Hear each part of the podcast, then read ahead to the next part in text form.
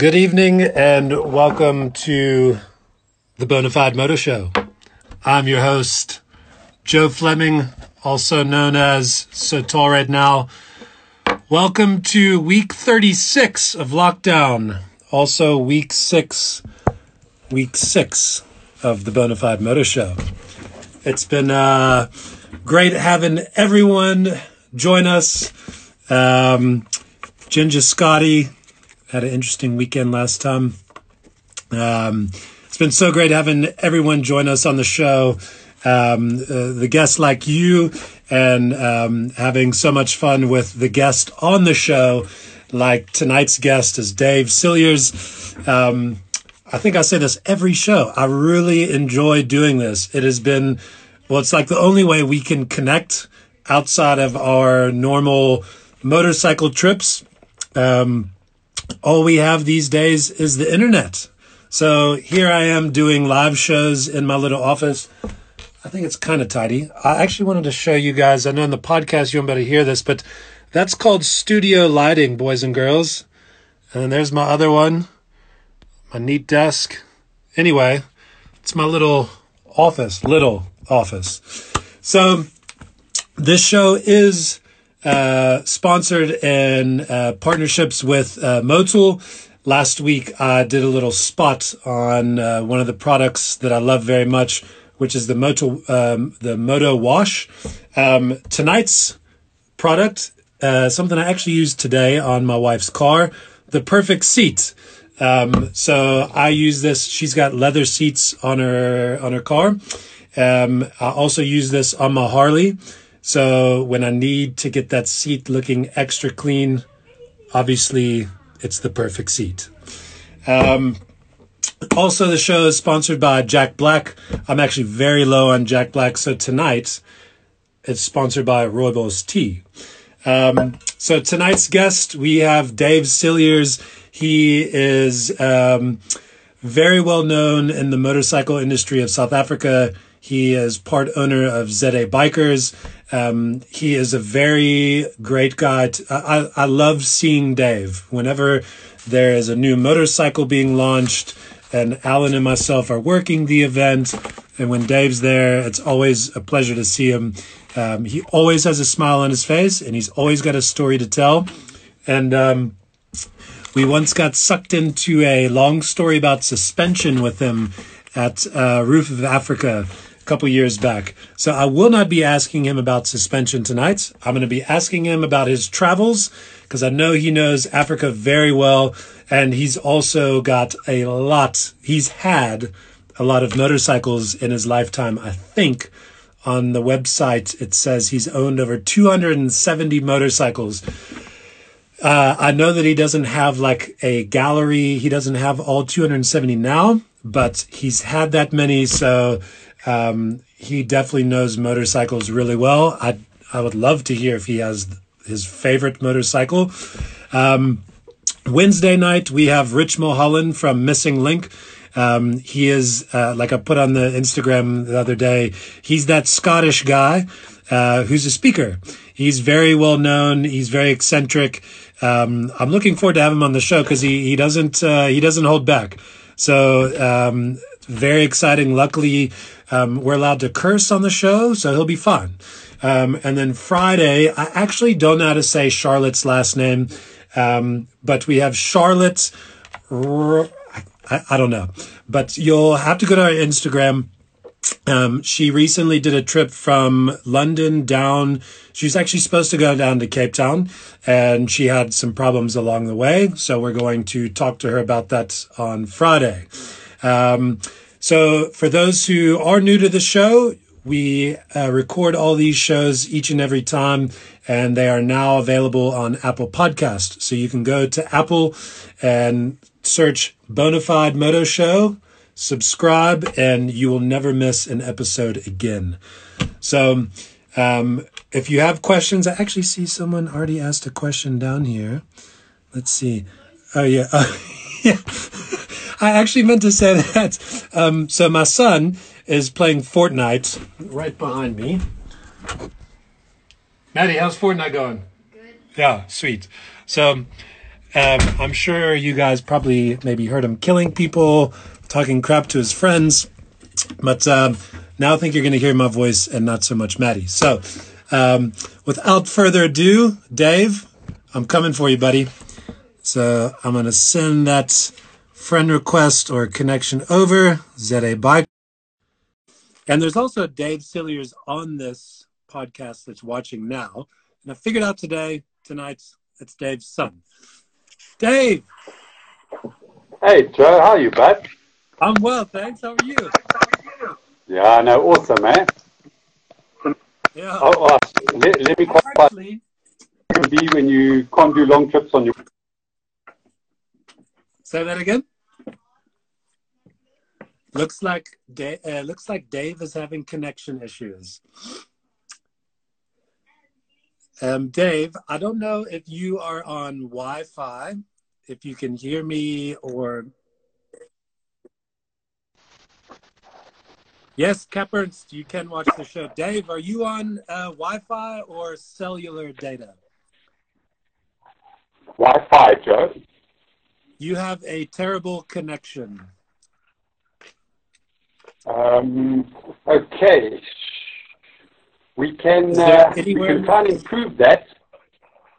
Yes, Yes. let's Uh, improve. I do have a, I've got a booster going, but let's let's see if we can uh, fix that in the next 30 seconds. Okay, cool. Cool. I'll wait for you. I actually noticed Dave has a cap on. Uh, it's a Triumph cap. Uh, I've got the same one. Um, for those who've watched the show, Ride Motos Take Photos actually got this for me as a gift um, a few years back. And being an American, obviously, I love this cap. So hopefully, um, Dave can find a new solution and we can have a better connection.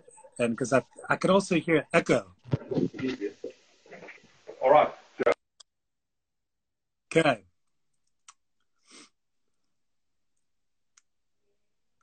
We may have to connect to him again.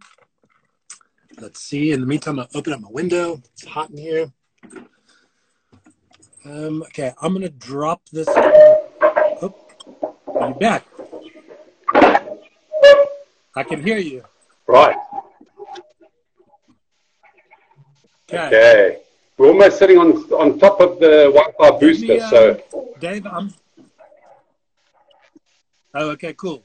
Um, I'm just going to. I'm just going to disconnect, and then I'm going to add you back again. So just stand by. 100%. Okay. Yeah, that game. Do we have to do anything?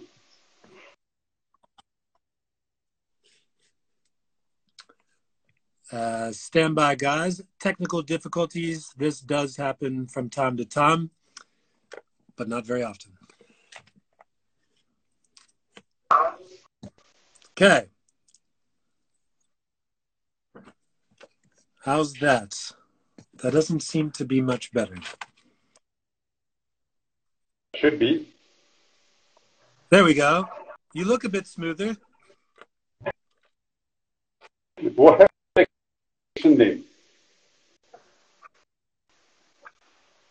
Yeah, it's kind of um, uh, it's kind of dropping in and out.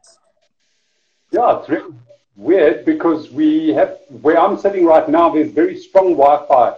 We're literally Okay. sitting a foot from the booster. Oh, okay, okay, cool. Well, it seems to be it seems to be a little bit better now.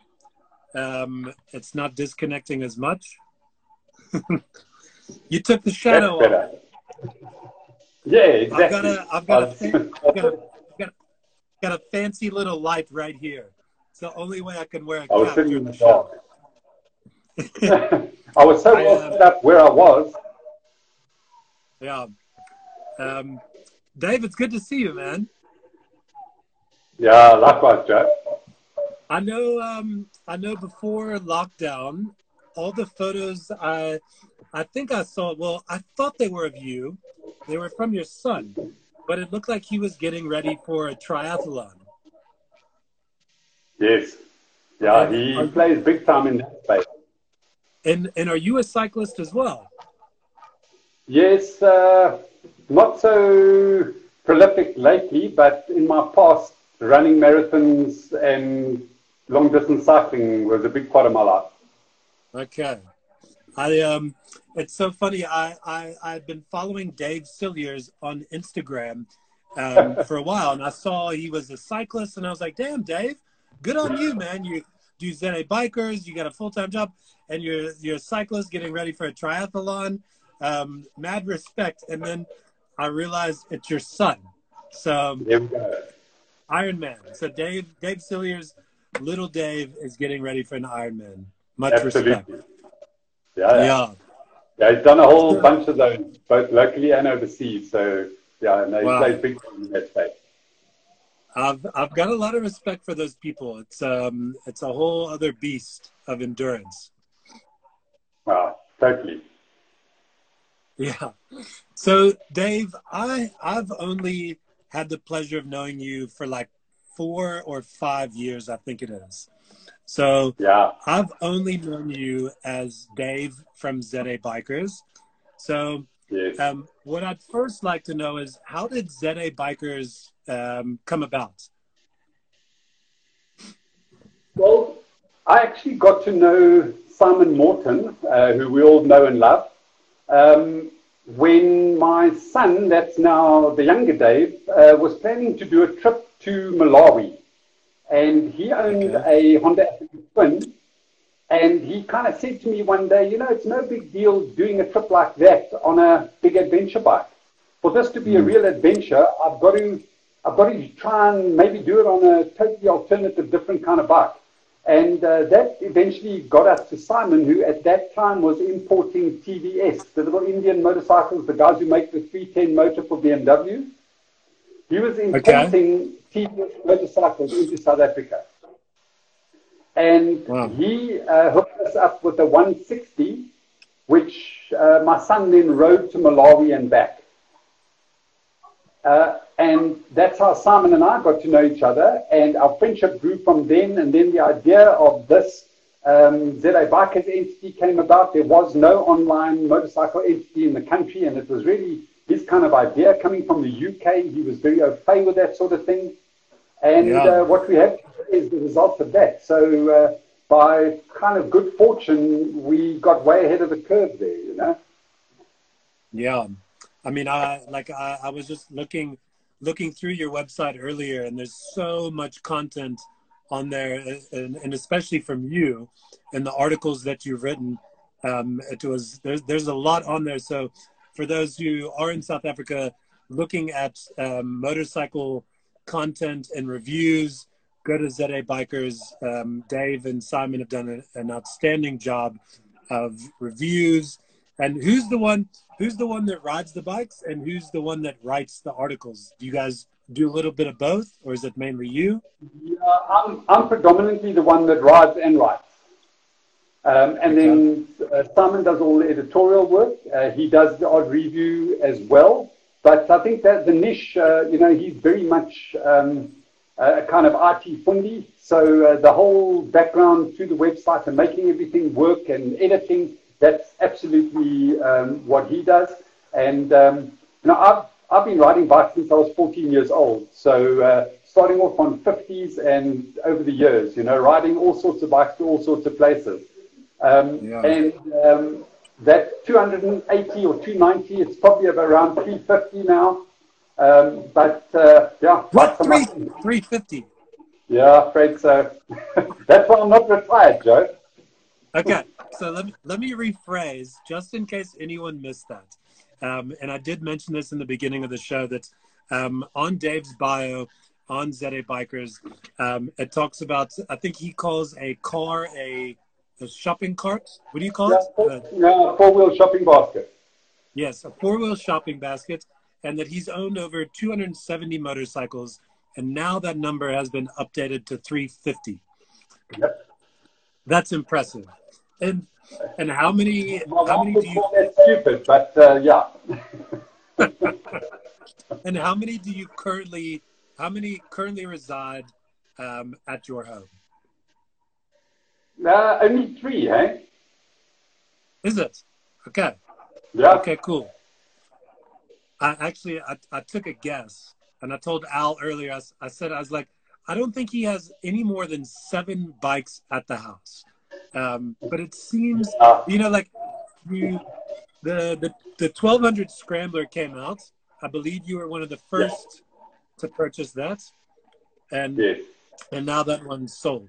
So tell yeah. me about about your bikes. Is it about just wanting to try all of them out? What's no, what's your um, process?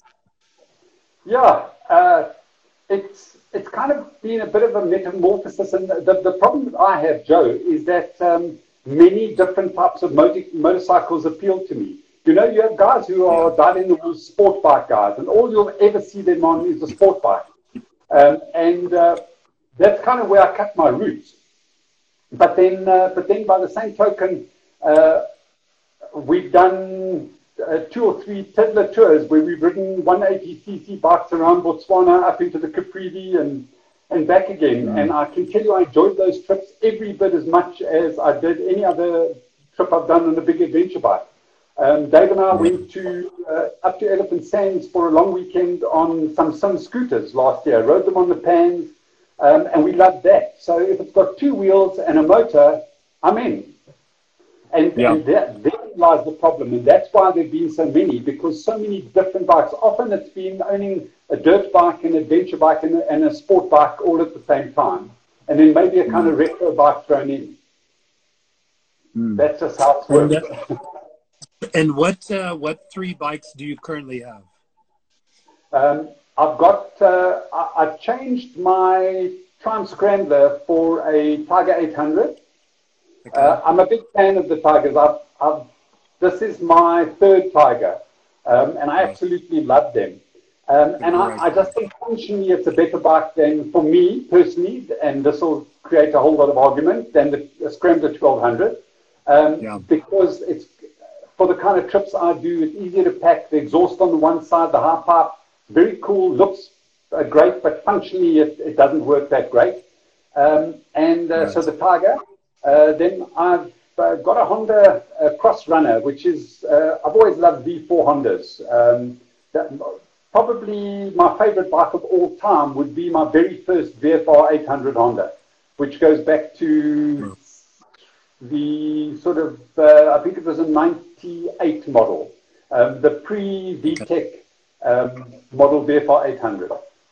And uh, so I've always loved those bikes. I've got a Cross Runner. That one's not going to be there for too long. There's something else in the offing. Um, and then I've got a, uh, I've got a, a, GS 1200 Adventure, which um, okay. I so want to dislike BMWs because everyone likes them, and I tend to be a bit contrarian. But, but that is truly a magnificent motorcycle. It just really, it's like a sports tourer with dirt road ability. Yeah. I remember um, for years, like, I, I, I mean, and I think I still classify GS riders as their own type of people. Um, and for years, I would talk crap about the, the GS itself, um, but but I had never ridden it, um, which yeah. is ignorant of me to do that. And then at the South African Motor Motorcycle Festival at Kyalami, I think it like three years ago. Um, we had a we were sharing a stand with BMW. Bonafide Barbers was there cutting hair, and it was sort of like an added yeah. value to the experience. And um, there, that you could test ride all the different bikes. And um, someone asked me like, "Have you ever ridden a GS?" And I said, "Hell no." And they said, "Look, why don't you take it out, go around the track, knock yourself out. And I was like, you know what? I'll do that. I was very impressed. Um, from a track yeah. perspective, that bike handled so well. It was so fast. I could get low into the corners. It was a fantastic motorcycle, and I could see why, um, even on dirt, it's a great bike. It's a big bike, yeah. but it's very, very capable. Um, so I do have respect for it. Um, yeah. I'll leave it at that, that I have respect for the bike.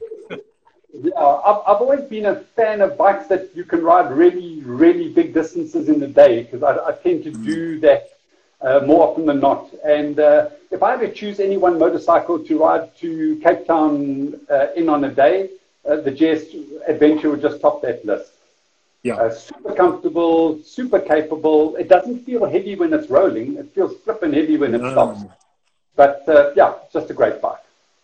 Yeah, I mean, we um, I had an event in Cape Town last year in November, um, and I think it was like a four or five hour ride from Cape Town to the site. And I remember just putting the cruise control on like 200, and it was so smooth, so capable, very fast, um, great for touring, and I could see why you would choose that bike. Yeah, yeah. No, it's but you know the GSs have evolved over 38 years now, Joe. So you know it's uh, it's taken them a while, but I think they've got their recipe pretty dialed. Yeah.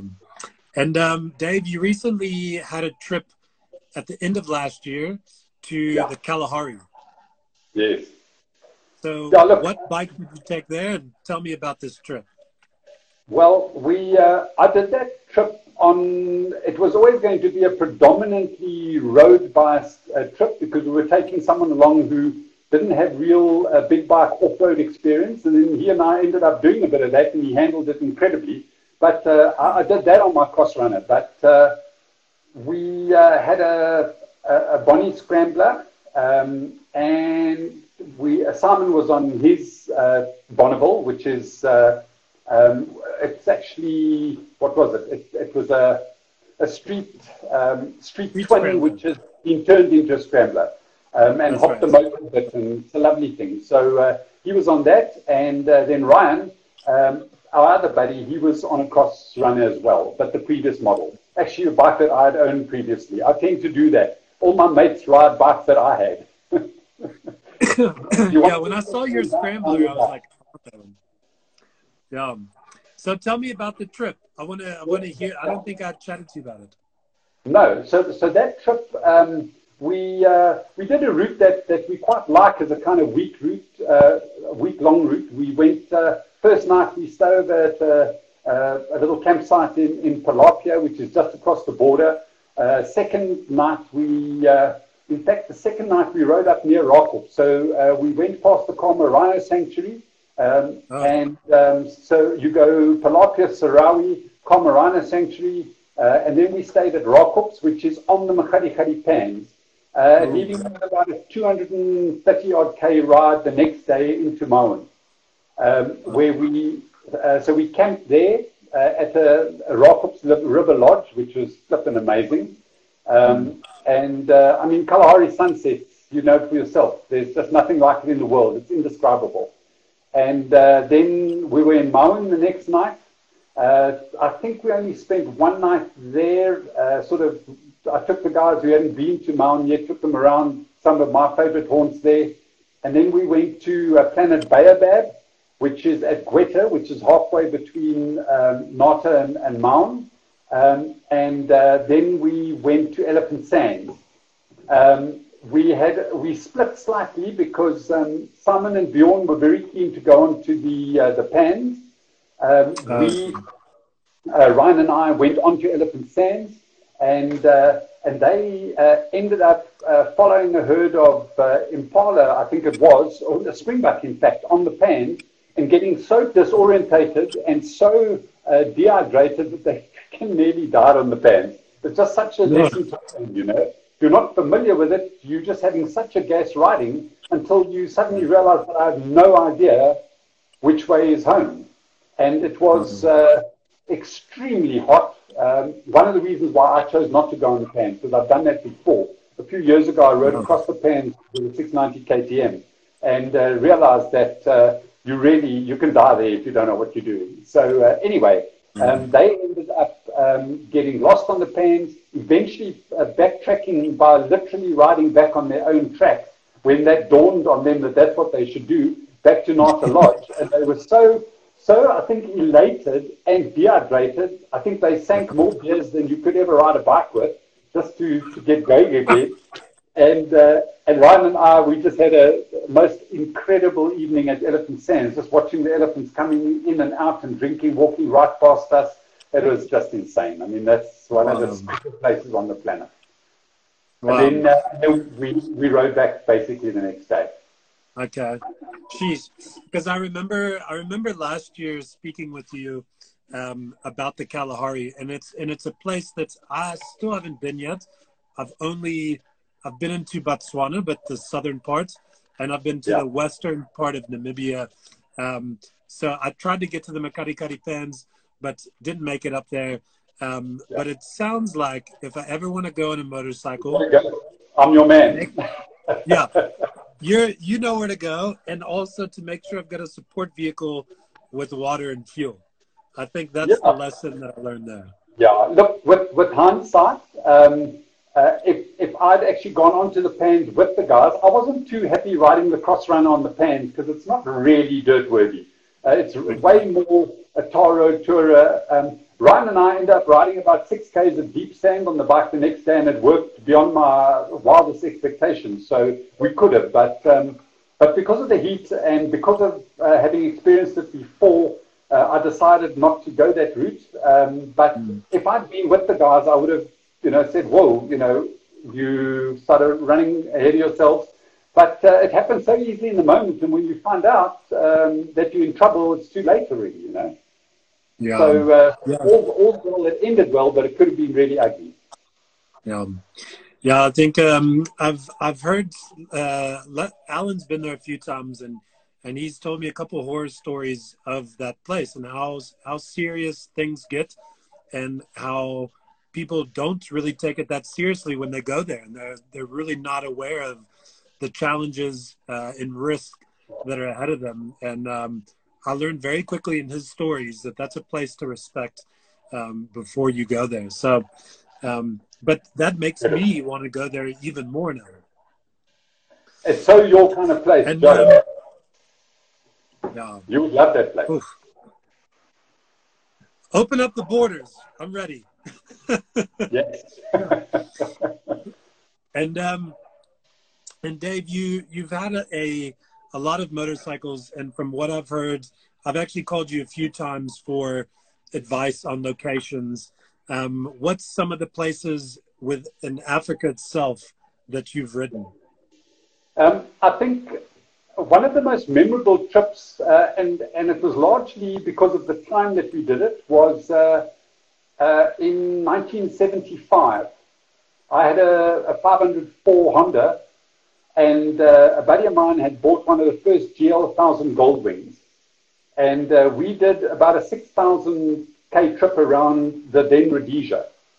So uh, we, we rode from here, we went through, through the border post at Messina, and then uh, rode, slept over in Bulawayo and got there at sort of 10 o'clock that night because we had a bit of a scene. Uh, in those days, they used to have things called ghost cars. They'd follow you with a car which uh, sort of like uh, duplicated your speedo reading, and then they'd say you were speeding, which obviously we were. I mean, to be a rocket scientist, wherever you rode in those days, you rode as fast as the bike ran. That was it, you know. Yeah. traffic wasn't an issue, so what else was going to slow you down? So uh, after almost blowing up his Chevy 4100, he eventually caught us this guy, and he fined us more than our holiday money was, and we thought, stuff that anyway, and off we went, and we thought we'd deal with that when we came back uh, which we did. Yeah. And luckily, those things were all thrown out of court, so we never had to pay the fine. Um, otherwise, we'd still be in debt. But uh, we in Bulawayo that night, and that was quite a hectic ride because we had arrived from the door, border. We rode in the dark to Bulawayo. Now, the game was absolutely prolific in those days, and we were right next to each other, um, and we fitted spots to both bikes with the spots fully on so that you could see Buck that was going to jump across the road and this sort of thing. And it wasn't helped by the fact that we came across a Ford 20M that had hit a warthog. The guys were coming down to the nine-hour race at Kyalami, which was, I think, the next weekend. And okay. uh, they hit a warthog and like literally pushed the motor back a foot in the car. So it was totaled um, in the dark. So we eventually got to, uh, much the worse for wear, got to Bulawayo that night um, slept over in a campsite there, and then rode to Vic Falls the next day. And uh, the place was like a real enclave, you know. Um, you had a sandbags with uh, machine gun posts when you went over the bridge into Vic Falls. And, um, you know, whenever you went into a pub, the guys had Uzis and nine mils and uh, 357 Magnums or whatever just everywhere because it was like this full scale terrorist war going on, you know. And uh, because of that, people were living it up uh, because it could well be their last days. So there was this amazing uh, kind of uh, positive uh, party vibe in the in the whole place. So uh, we, we um, hooked up with some teachers training college students from Bulawayo, and we just had a week of wild partying in, in Vic Falls, which was insane. I mean, the Vic Falls, the Elephant Hills Hotel, had um, actually had a heat-seeking missile that had been fired at a Viscount coming into land at the Vic Falls airport, missed the heat signal, and then locked on to the chimney of the um, Elephant Hills Hotel and went straight down the chimney and exploded in the kitchen of the, of the hotel. So, I mean, the poor guy who was busy making his morning sadza got a bit of a shock, I reckon.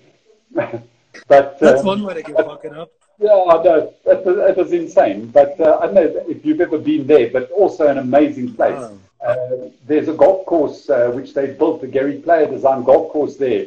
And it's a regular, regular thing for lion or buffalo or elephant to chase you off your uh, off the courts, you know. so uh, that, that, is, that is insane. And uh, after that, we we rode to, to what was then called Salisbury or Harare now, and then across to the Eastern Highlands, which is a lot like our our sort of uh, Lowveld, you know, Mpumalanga. And um, rode in the mountains there with a buddy of ours who had a Honda 750, and uh, you had to get petrol coupons back in the day. Um, so we got extra coupons being tourists, and we could share some with old Mike, who lives down here now, Mike Taylor. And um, we, we rode that whole area flat, and then he went back to Salisbury, and we rode down to uh, what was then uh, Umtali, it's now Mutare, and then to, um, uh, what was it called in those days? I don't even know what it's called today. But long and the short to the where the Zimbabwe ruins is. Um, so we did that whole round trip, uh, which in those days, I mean, there was a strip road between um, Umtali and um, Fort Vic, Fort Victoria uh, was the name of the place. So you literally had two strips. That you'd have to ride on the one. Uh, cars, in other words, would travel with a track on each strip, and then whenever something came from the front, they'd each pull off so that only one wheel was on the strip and one wheel was on the dirt and then go back onto the strip because there were such low volumes of traffic. Yeah. So on you had to sit on this, uh, like, uh, not even probably a one, at best, a one meter strip of, of tar. Um, and uh, that could be a bit hairy, especially when you're riding into sunset and can't quite see through the bugs in your visor. But uh, yeah, incredible yeah. days, incredible rides, you know. Um, sheesh. And you said that that trip took you guys into Rhodesia. Is that correct? Yeah which is, of course, Zimbabwe today, you know. I've heard so, so Rhodesia is is Zimbabwe. Hundred percent correct. Yes, it changed. Okay. The name okay. changed to Zimbabwe when they got their independence. Ah, okay, okay. Uh, I'm American. I'm a bit ignorant, so I've, I've learned something new today. So thanks, Dave. and um, Dave, so you said this this trip was in the 70s, mid 70s. Yes, um, 1975. In 75. And then after that, were you were were you always doing motor motorcycle trips throughout the year? Um, were they like like a couple times a year, every so often? How did that work? Joe, in, the, in those days, I actually uh, worked for a Honda dealership. Um, they, they were they were a Honda okay. dealership, but they were the BMW and the Kawasaki importers for South Africa um, a business called Club Motors. It was a family owned business by the Ludwig family, and they were the initial importers of Kawasaki and BMW motorcycles into South Africa. So uh, I worked oh. at their Honda dealership in Pretoria, um, but uh, I actually, uh, as a result of that, I bought the first BMW R100 RS um, that came into the country. Uh, that okay. was in 1976 or 77, I'm not sure. And uh, I did a few trips to Rhodesia on that bike too. Um, some very, very high speed ones because that was the first bike that came out with a full fairing. Okay. Jeez. And um, uh, I, I see Dave, your son, commenting quite a lot that um, it sounds like you were a really rad dad to him. Like, did you did you take him on motorcycle trips as well, or is he taking the piss? Like, what's going on here? No, no, no. He uh, he, he basically started riding um, a PV Yamaha when he was probably just able to walk. And uh, so from three or four years old, he was, he was on a bike. Uh, my dad had ridden Harleys in the war and such, but he never owned a bike. So I only got into this thing late compared to my son. Uh, but my son's ridden since he was three, four years old and never stopped. Um, so because I normally had a couple of bikes, um, once I taught him to ride, he and I did a lot of trips down to um, ET, as we called it in those days, on Mpumalanga. Um, and we, we do a lot of trips down there, sort of overnighters, you know. Okay, okay. And um, uh, one place that I've always been very curious about in terms of the riding, um, not other stuff that's happened there, is Angola. Did you ever yeah. go riding in Angola, and how? When did you go there? I, I, I never did. Uh, I, I did um, ride in, in um, Namibia, um, but okay. Angola was always a problem in the early days because there were a lot of landmines which they hadn't lifted yet from the war, um, and uh, and and the infrastructure was very questionable. So it was it was uh, that that's probably the main uh, reason for it. Uh, what I rather did was um, I went up um, through Botswana, through Zambia, went to Malawi, um, Lake Malawi. Um, it was there was more certainty uh, in terms of, of those sort of trips. So uh, Angola is Funny enough, I'm not sure that it's a bucket list thing, but the more I see about it, the more I do find an appeal. I'm a desert man, um, Joe. Uh, wherever, wherever there's a desert, I want to go and ride there, you know. It just has huge uh, appeal. So, Namibia needs a huge. In December, Dave and I were up there and uh, in the Khomas Hochland, and uh, that's a ride uh, between Windhoek and Swakopmund, and then uh, into the Naukluft uh, National Park. Uh, we want to do some serious riding there. It's ah. phenomenal. It's indescribably beautiful. Yeah, that's area. Um, I just became familiar with it last year when I did the rock climbing trip to Spitzkoppe. Um, and I had always wanted to go to Namibia, and I got to see some really cool parts of Namibia, um, like driving out through that area. But there was still a lot that I didn't see. However, at least I got to become aware of the country and what it's like and know that I'd love to go on a bike. Um, I think to get there from Joburg is quite a feat. Um, it would be nice to kind of get a little bit closer to that side so that you're riding, you can kind of start the riding there. But um, I think eventually, you know, we, Alan and I were talking about doing a Namibia trip um, on bikes sometime very soon. And it's been something that a lot of our guys really want to go and explore. And, um, uh, you know, at some point, we've got to take people there. It just seems to be such a special place. Yeah, no, incredibly so. In fact, uh, these days it's a lot easier because you can go through Botswana on that Trans-Kalahari um, highway, which uh, in the old days didn't exist. So we always had to take the long way around, and then it was two and a half thousand kilometers to Windhoek.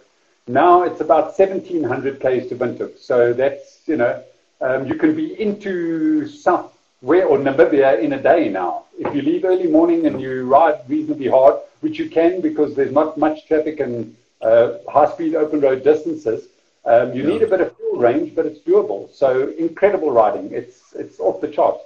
I uh, had an interlude from the bike industry uh, where my brother and I, for two years, we repaired First and Second World War graves all over the country, but particularly um, in uh, Namibia, because okay. um, a little bit of First World War history. Um, South Africa, what was then a German Southwest Africa, uh, taking it from the Germans okay. in the First World War. So uh, the South African Defence Force uh, went up and they had a campaign in uh, what was then German Southwest Africa, and that's why uh, Windhoek was actually given to um, South Africa as a bit of a protect, protectorate. It's still South African territory, although it sits in the middle of Namibia. Um, yeah. So we actually followed the course of that action um, along the railway line where guys were killed, obviously because of the heat and so on, they'd have to bury them right away. So that's, uh, we had some amazing experiences there. Um, literally sleeping in graveyards because we were doing the work. Wow. Come Some amazing wildlife encounters and, and adventures. And, th- and that got me wow. keen on riding there because we visited all of those places. Yeah, I mean, in, in Namibia, like um, you know, Mersha, Mersha um, was I think one of our second or third guests, and she was in Namibia on a dirt bike trip and that's that looked proper remote. um, that looked like the Namibia that I want to go see. Like just nothing out there, nothing. Yeah, that, that's exactly it. Um, speaking of nothing out there and, and motorcycles, another trip uh, that, that's incredible is to, to do what is called the Pella 4x4 Trail, which runs essentially from um, Springbok uh, along the Orange River all the way into Namibia to a place called Aussenkehr. And then you, you ride through a canyon and end up at um, where the uh, warm water springs are. Uh, I'm trying to think of the name of the place. Um, near, very close to the Fish River Canyon. Um, but uh, okay. uh, absolutely mind-blowing trip, trip on the bike. We rode there, three of us, where for three days we didn't see another human being, not a single solitary human being, sleeping while camping next to the river. Um, it was just spectacular. Wow. That, that's, I'm, I'm surprised that's never become a popular adventure bike ride, but the 4x4 car guys uh, do it a lot, probably because there's so much sand. What was the name of that road?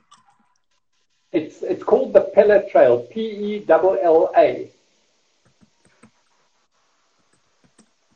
Cool. In fact, uh, the little the little town of Pella, um, it's it's this tiny little town, and it has this magnificent Roman Catholic cathedral standing in the middle of this little shanty town. It's it's bizarre, but uh, there was a, they, they they literally they had a um, sort of missionary station there, and uh, they eventually built this this spectacular church just standing in a shanty town, uh, which is maintained to this day. Um, it, it's absolutely a must do uh, to visit the little town of Pella. I've um, I've got this link now. I found I found a, a description of the trail, so I'm gonna have to do some research on it. Um, I think I've some of those areas sounded very familiar to me. I think when Alan and I did a trip out west, some of those areas sounded quite familiar. So um, I'm sure it was kind of nearby where we were. Um, yeah. And Dave, you we we we we've been speaking a lot about Africa and your trips. Have you ever done any any motorcycle trips outside of Africa? Um, well, because of uh, the, some of the bike launches we've we've been on, um, yeah. I've uh, I've been to India. Uh, that wasn't on a, on a on a bike launch per se. Simon and I went to uh, visit TVS and Hero Honda um, in India, so uh, we saw a little bit of India. It's a place I certainly want to go back, and very much after yeah. seeing some of the footage of your trip, it reminded me of what is a spectacular place to travel. Oh, um, so I'd like yeah. to go back there. Um, but I've, uh, I've ridden Harleys in France uh, from Marseille to Saint Tropez and back. So we went the one way we went through um, the uh, uh, through Provence and then came back along the coast. That was just incredible on the Daimler Glide S uh, launch. Um, and um, then I rode Harleys in Croatia, um, which is also a spectacular place to ride bikes. Um, uh, low volumes, magnificent roads, beautiful little villages, um, marvelous places to stop for for uh, meals and things. And that event was called Ride, Ride, Slide. Uh, and on the last day, they actually had a whole lot of 750 Harleys converted into flat trackers. With uh, oh, the, cool. yeah, and they really, I mean, chain drive the whole bit. They were spectacular things. And um, uh, Ruben Xaus, the uh, world super X world superbike uh, guy, he was actually uh, the guy teaching us how to ride these things. And uh, I mean, he can pedal anything with two wheels and an engine. So uh, that is incredible, uh, absolutely incredible, just getting sideways on those things. Um, I, I, want someone to teach me how to get sideways on a flat track. Yeah, no, uh, incredible. Ask she's a star at that. yeah, I think I think Justin taught her well. Justin's your man. No, Justin's your man. He's, He's proper. Yeah, I I've, I kind of I, kind of know a bit, but I don't have enough time to like play. I don't have a bike to like play around with um, to try to learn how to do that. But it's cool. seeing you on the Harley, I'm surprised. I don't. Um, I don't think you'll see me again on the Harley out at Stofskop. I, I don't think. I don't. I'm very. I've been very tempted. Um, yeah. But you know, if, if if something were to happen to that bike on the track, you know, then it's, then it's my ass, it, and it's not cheap to fix that bike. Um, I think the once was you. enough. And for those yeah. who got to watch me going around the flat track on my on my chopper, whoo, it was yeah. a sight. That was, that was so much fun. So much no, completely, yeah. yeah. Um, and then, uh, um, then of course, uh, we got to do a KTM 790 World Launch in Morocco, which is an incredible place to ride. You know, me and deserts and Morocco, so that fitted the bill. And uh, another KTM World Launch was in uh, Peru, um, where the 13th stage of the previous year, uh, year, the 2013, in fact, Dakar, we rode one of the stages of the, of the Dakar on the 1290s. And uh, that was absolutely incredible too. I mean, indescribable scenery, but definitely a place that I would love to go back to. Yeah, Peru is um, uh, it's it's a very very special place in terms of landscape. Wow, it's a yeah, stunning no, stunning mind blowing. Yeah. Yeah. And um, where like did you have any did you have any trips planned like during this time? And um, and also like where where are you gonna where do you want to go explore next? Um, the, the, the Tankwa Karoo is, uh, and um, the Cederberg. Um, I'd like to go back mm. to the hmm. Cederberg. I have been there before, but I'd love to go back there um, at the end of a trip in the Tankwa. And then definitely um, that Khomas Hochland Road in, uh, in Namibia. Uh, that, that just got to get ridden. And I want to spend a night camping in the Naukluft where there's not another human being within 100 Ks, and, uh, and just flipping, watching that sunset with a fire going, and hopefully uh, Dave is getting all itchy there, and he, I think he's up for that trip. Is he going to join you? Yeah, he'll, he'll join me for sure. Yeah, no, he, uh, he shares my love for, uh, for remote places and deserts. Oh, good. And what's um, What's a what's another bike trip that the two of you have done? Um, well, we've we've actually done so many. Um, most most of them were at a at a sort of uh, a sport bike stage where we would do very high speed trips uh, down the 22 uh, in, wow. in in Sabi Hazyview. And uh, I mean, when we started riding Sabi Hazyview, there was no such thing as the 22. It was literally all the way to Hazyview. The the, the, the road was like a billiard table, smooth, you know, so uh, the, the corners just never stopped. So uh, we, we got to know literally every bump and crevice in that road because every mm. second weekend we'd be down there. And uh, Dave has got some not so uh, good memories of that. Um, he broke a VFR 400 literally in half uh, there and lived to tell the tale. So, so that uh, convinced him that adventure biking was maybe a better way to go than the, the sport biking. Uh, I can't I can't stomach the the sport bikes. I, I do have a heavy foot and a and a heavy throttle hand, um, and I'm grateful that my Harley can only go so fast, and the Triumph that I've had can only go so fast. Um, I do not trust myself on a sport bike at all.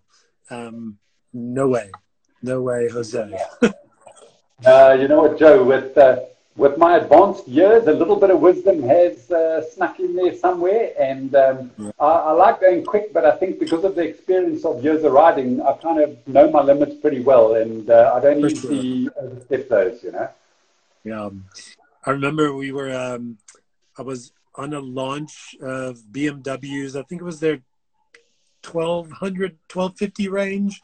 It was, yeah. I, I think, four, three, four months ago or something and they actually no, it was before the bubble run, um, and they took us. We flew into Hazyview. I, I think it was Hazy View, whatever airport's around there, and yes. we swapped out on different bikes.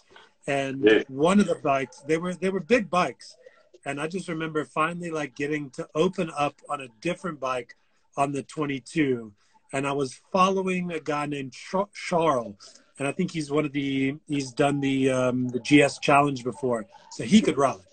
And that was the first time, second time, being on the 22, trying to keep up with someone. Like yes, last year on, on my Harley, I could not keep up with Alan, um, but years past, I can keep up quite well sometimes.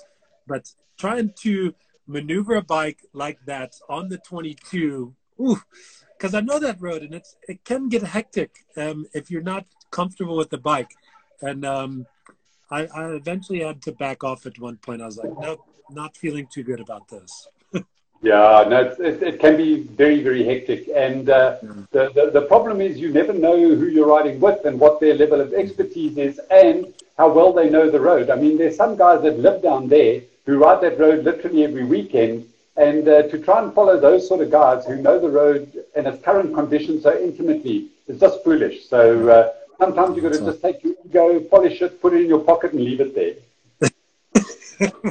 That's it that's it. I, I remember the point that I backed off. I was like, okay, boys, I'll, I'll see you at the stop street. or I'll see you after that big flat, after a big straight section by the adventure park.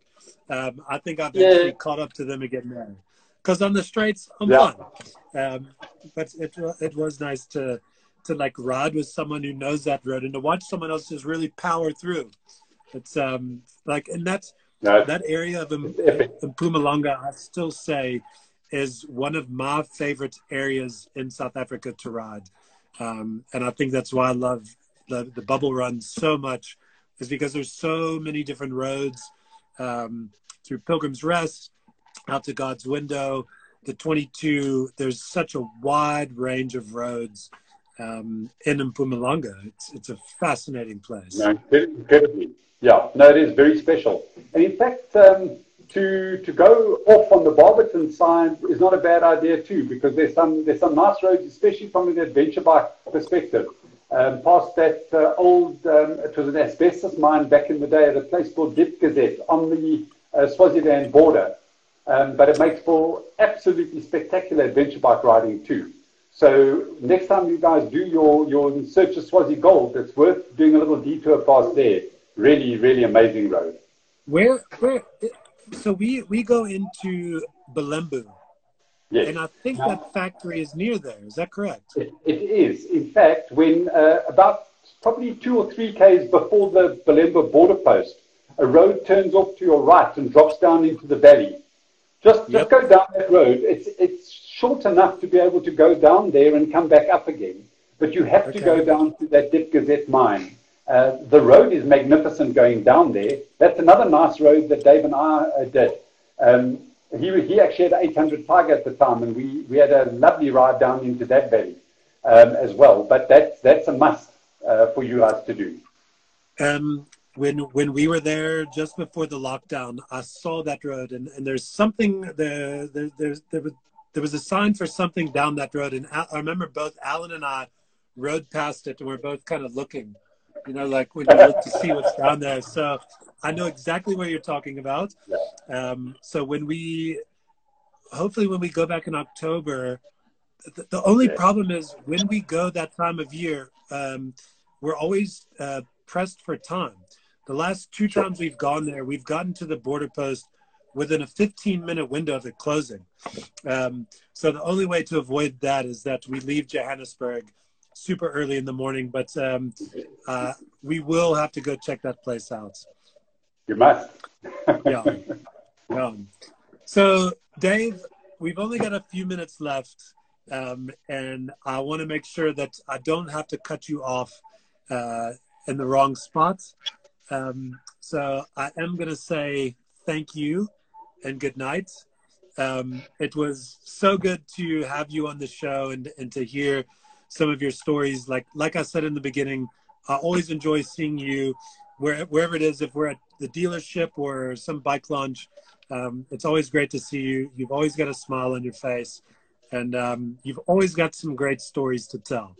So I'm glad we were all able to listen to them tonight, and um, and see little Dave's enthusiasm of his legendary dad.